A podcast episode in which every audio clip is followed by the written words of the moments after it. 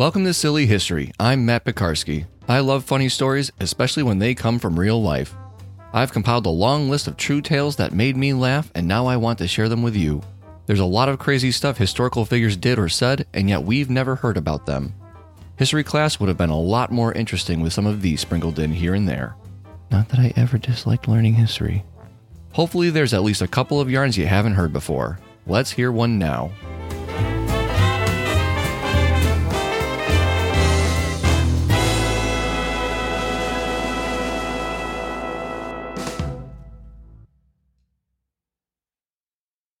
Although the war in Korea lasted only three years, the wake of destruction left behind was undeniable. Roughly 5 million casualties were the price paid for the war, including 40,000 American soldiers. Another 100,000 were wounded, but the true victims of the conflict were civilians.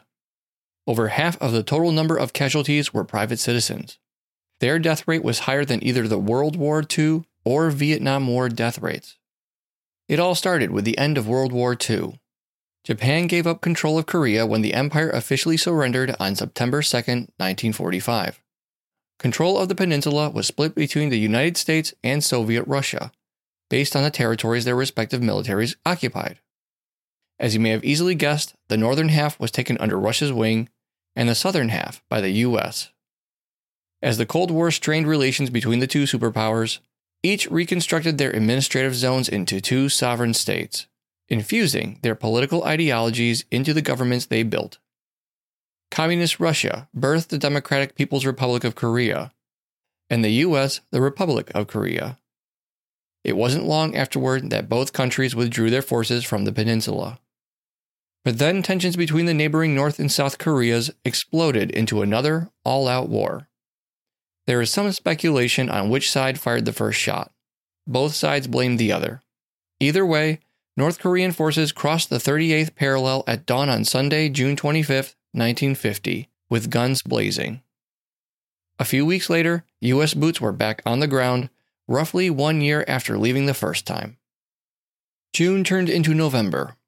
The Chinese Communist Army, allies of North Korea, surrounded and ambushed the United States X Corps a batch of soldiers that included the 1st Marine Division and two regimental combat units of the U.S. Army at the Chosin Mountain Reservoir. Fighting alongside the Marines were the UN and South Korean forces. Like David, a total of 15,000 troops fought against their Goliath, 120,000 enemy soldiers carrying the singular mindset of complete annihilation. If it isn't the most bloody battle of the modern era, it sits very close to the top. 17 days of merciless fighting ensued.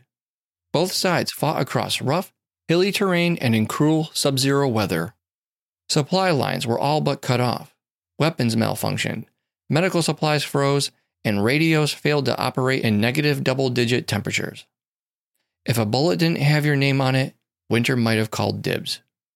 What did continue to work were mortars, and the starving Marines were shelling the enemy as fast and as hard as their frostbitten hands were allowing.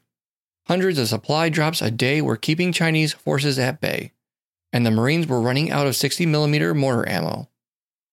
A desperate call was made to a tired radio operator stationed at the back of the line, requesting another resupply.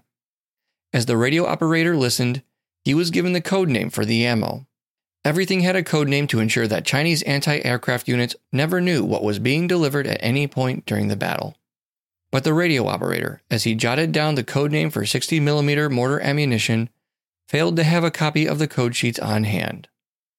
Nevertheless, he could hear the desperation at the other end of the line. He hung up with the soldier and ordered the exact words he had heard over the radio. Not long after, the Marines saw the resupply dropping down. It was a more than welcome sight.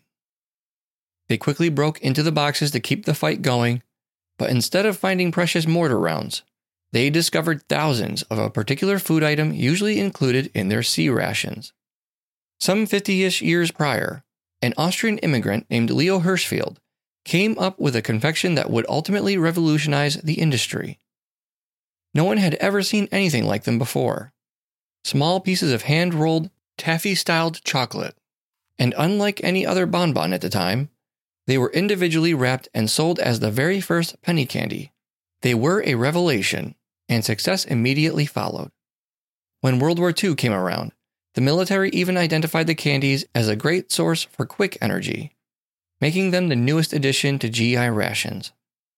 When the Marines requested mortar shells over the radio, using the code name Tootsie Rolls, they didn't expect to get the candy instead. But it was food the troops previously didn't have, and at least they could minimize their hunger pains. The quick boosts of energy were nothing to complain about either. They also discovered that the hand rolled candies were good for more than just eating. When warmed, the Tootsie Rolls turned into a soft, moldable putty, great for plugging the countless bullet holes riddling vehicles and other crucial equipment. The Arctic temperatures refroze the candies, sealing the holes up nice and tight. After more than two weeks of nonstop fighting, UN forces finally broke through the encirclement, and everyone retreated to the port of Hungnam for evacuation. The battle was over, and nearly 18,000 casualties were reported by the US military and UN forces. Chinese casualties have been numbered as high as 60,000. Those who survived the conflict and the war were nicknamed the Chosin Few. They still hold reunions to this day, and when they recount the hardest 17 days they've ever endured, Tootsie Rolls proved to be a lifesaver. Thanks for listening. If you liked this episode, please subscribe, give it a five star rating, and share with not one but two of your friends. If I haven't told your favorite silly story from history, send me an email at nightowlbroadcasting at gmail.com. Subject Silly History Story. This is a Night Owl production and made possible thanks to donations by you, the listener.